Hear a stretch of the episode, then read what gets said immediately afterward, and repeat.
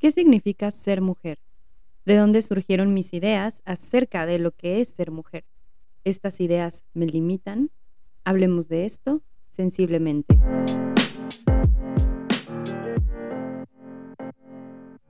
Sensiblemente es un podcast donde hablaré acerca de psicología, sexualidad, salud mental, experiencias de vida, reflexiones y mucho más.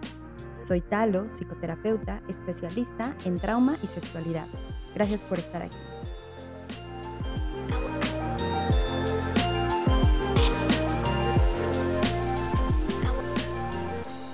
Aprovechando el mes de marzo, quiero hablar de qué significa ser mujer. Creo que es obvio que va mucho más allá de solo nuestra parte genital. En realidad hay todo un concepto acerca de lo que es ser mujer. Piensa un poco cuando lees en algún lugar una mujer, X mujer, ¿qué imagen viene a tu cabeza? ¿Qué es ser una buena mujer? ¿Cuál es la forma correcta de ser mujer? Normalmente tenemos cierta referencia, ya sea aquellas mujeres que forman parte de nuestra vida, como es eh, mi mamá, mis hermanas, ¿no? Si tienes, hijas, amigas, primas, maestras, personas que te vas encontrando a lo largo del camino. Y puede ser que a partir de ahí vayas construyendo qué significa ser mujer. Normalmente parte de lo que hemos aprendido para sentirnos validadas allá afuera tiene que ver con lo que se considera bello allá afuera, con la norma, lo socialmente impuesto, lo correcto, lo aceptado. Y va un poco más hacia la delgadez, muchas veces la blanquitud, y también el ser heterosexual. También el ser deseadas, ¿no? Como que el valor de una mujer muchas veces tiene que ver con la validación del otro, con la mirada del otro. Y de ahí entra esta parte de un ser sensible, empático, emocional. Normalmente ser mujer va con el también tener un rol de cuidado, de comprensión, de atención, un rol servicial. Y yo me pregunto y me he preguntado siempre si hay una sola forma de ser mujer. Y por supuesto que no, hay muchas formas de ser. El objetivo, mi punto aquí es encontrar la persona que tú eres más allá de tu género, más allá del sexo biológico con el que naciste. Y a partir de ahí empezar también a deconstruir estos estereotipos que tenemos acerca de lo que deberíamos de ser, de la correcta mujer dejar de encasillarnos en qué tipo de mujer soy como si viniéramos en un paquete prearmado, donde si yo no me adecuo a eso, pues tengo que hacer lo posible para entrar.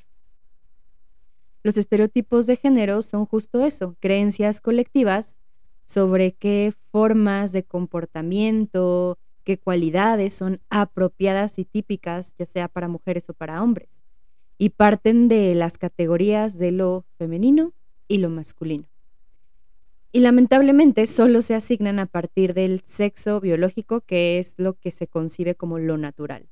Si naces con este sexo biológico, eres mujer o hombre y por lo tanto ya está casi que tu destino predicho. Cómo se debería de ver tu cuerpo, cómo deberías de vestirte, cómo deberías de comportarte, eh, qué tipo de carrera eliges. Y de ahí se va como definiendo muchas cosas mis ideas de cómo debo de verme ante el espejo, incluso la misma idea de que debo amarme total y completamente, entran dentro, dentro de esta parte de ser mujer, una mujer segura. ¿Y qué pasa si no? ¿Qué pasa si mi realidad es que hay todavía muchas partes de mí que están en un proceso de aceptación en el cual tal vez nunca llegue? ¿O qué pasa si me tardo más que las demás en muchas cosas que debería, según los estándares haber hecho, eh, qué tal que yo siempre me he aceptado tal cual soy. Y hay muchas formas de existir. La posibilidad siempre al ser mujer de tener un cuerpo mejorable, como en el futuro, ¿no? Como esta idea de algún día voy a ser o voy a lograr X o Y para ser cada vez más válida ante los ojos del mundo. Esta mirada normalmente nos acosa desde siempre. Y va eliminando las posibilidades de que mi solo existir sea suficientemente válido. Me hace preguntarme qué tan válida soy yo Y creo que eso depende de la mirada que valide. Es justo esa pregunta, ¿válida para quién? Para mí, para mi pareja, para mis amigas, para una revista. Todos estos condicionamientos con los que hemos crecido solo por ser mujer están muy grabados en nuestra memoria. A mí a veces me da un tanto de miedo como racionalizarlo y lo digo que me da miedo porque entre lo que racionalizo como el está bien ser como soy, está bien lo que soy, versus lo que siento al respecto, hay una gran disonancia en muchos momentos. Yo quiero creer que todos los cuerpos son hermosos, incluyendo el mío, pero sí en la intimidad a veces me critico brutalmente. Y está bien comprender que no porque la razón me lo diga, mi cuerpo lo siente distinto, eso está bien, es parte del trabajo, es un proceso de todos los días, lo hablé un poco en el, en el capítulo, en el episodio de, de la autoestima y del amor propio. Al final, el camino tendría que estar lleno de autocompasión, de perdón, de autocuidado, de hacernos el recordatorio de que somos suficientes. Eso es un trabajo diario. Hace unos meses vi un video que hablaba acerca de la mujer de alto valor, donde se nos asignaba, bueno, no a mí, a las mujeres de alto valor, eh, ciertas características de una mujer que es independiente, pero que sí aporta, pero que sí sabe y me pareció horrible, horrible en el sentido de como justo meternos nuevamente en esta cajita de lo que deberíamos de ser para ser valiosas. Me parece aberrante, honestamente. Y mm, justo acabo de cumplir 35 años y mm, me hizo también cuestionarme un poco desde estas expectativas, ¿no? Que a veces son imposibles de llenar, dónde estaba yo parada. Y ha sido todo un proceso eh, de cuestionarme que he hecho, dónde me imaginaba que iba a estar versus dónde estoy. Y con cierto trabajo he podido alcanzar a ver cosas que he logrado que no me imaginaba que iba a lograr.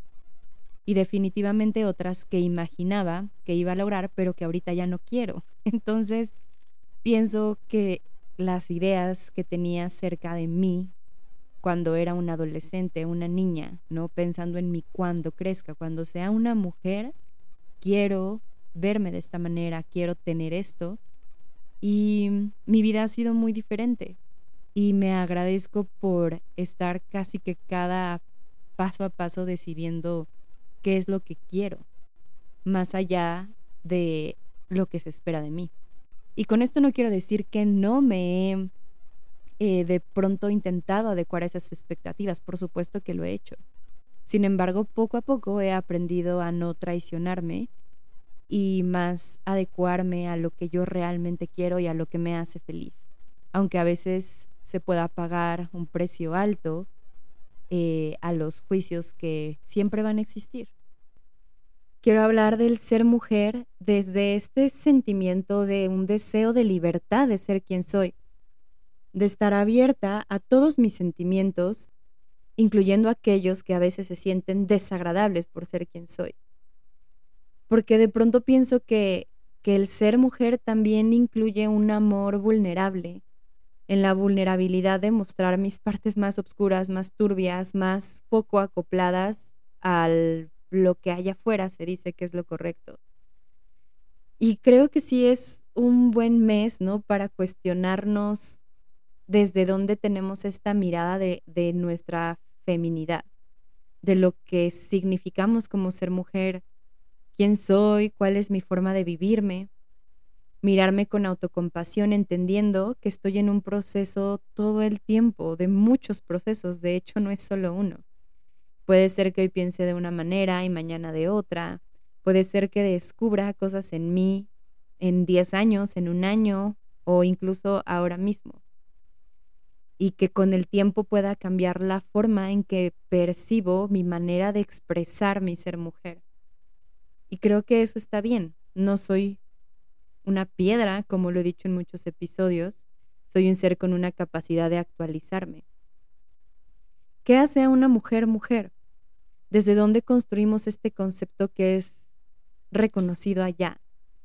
Cuando digo allá me refiero a todo el entorno, todo lo que nos rodea, que nos pone frente a frente lo incorrectas que a veces podemos ser.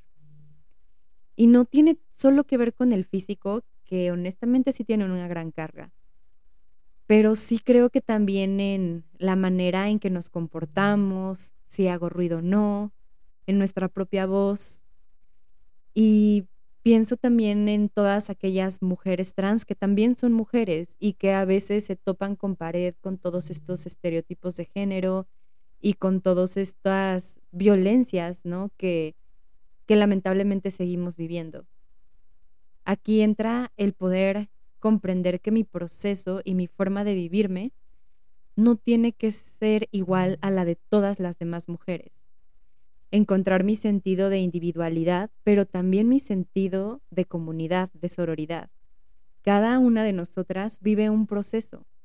El maternar o no maternar, el estar en pareja, el no estar en pareja, el dedicarte a alguna profesión o no, el ser ama de casa o no, el explorar tu lado artístico o no. Cualquier proceso es válido. Recuerda que eres importante y eres suficiente. Gracias por llegar hasta aquí.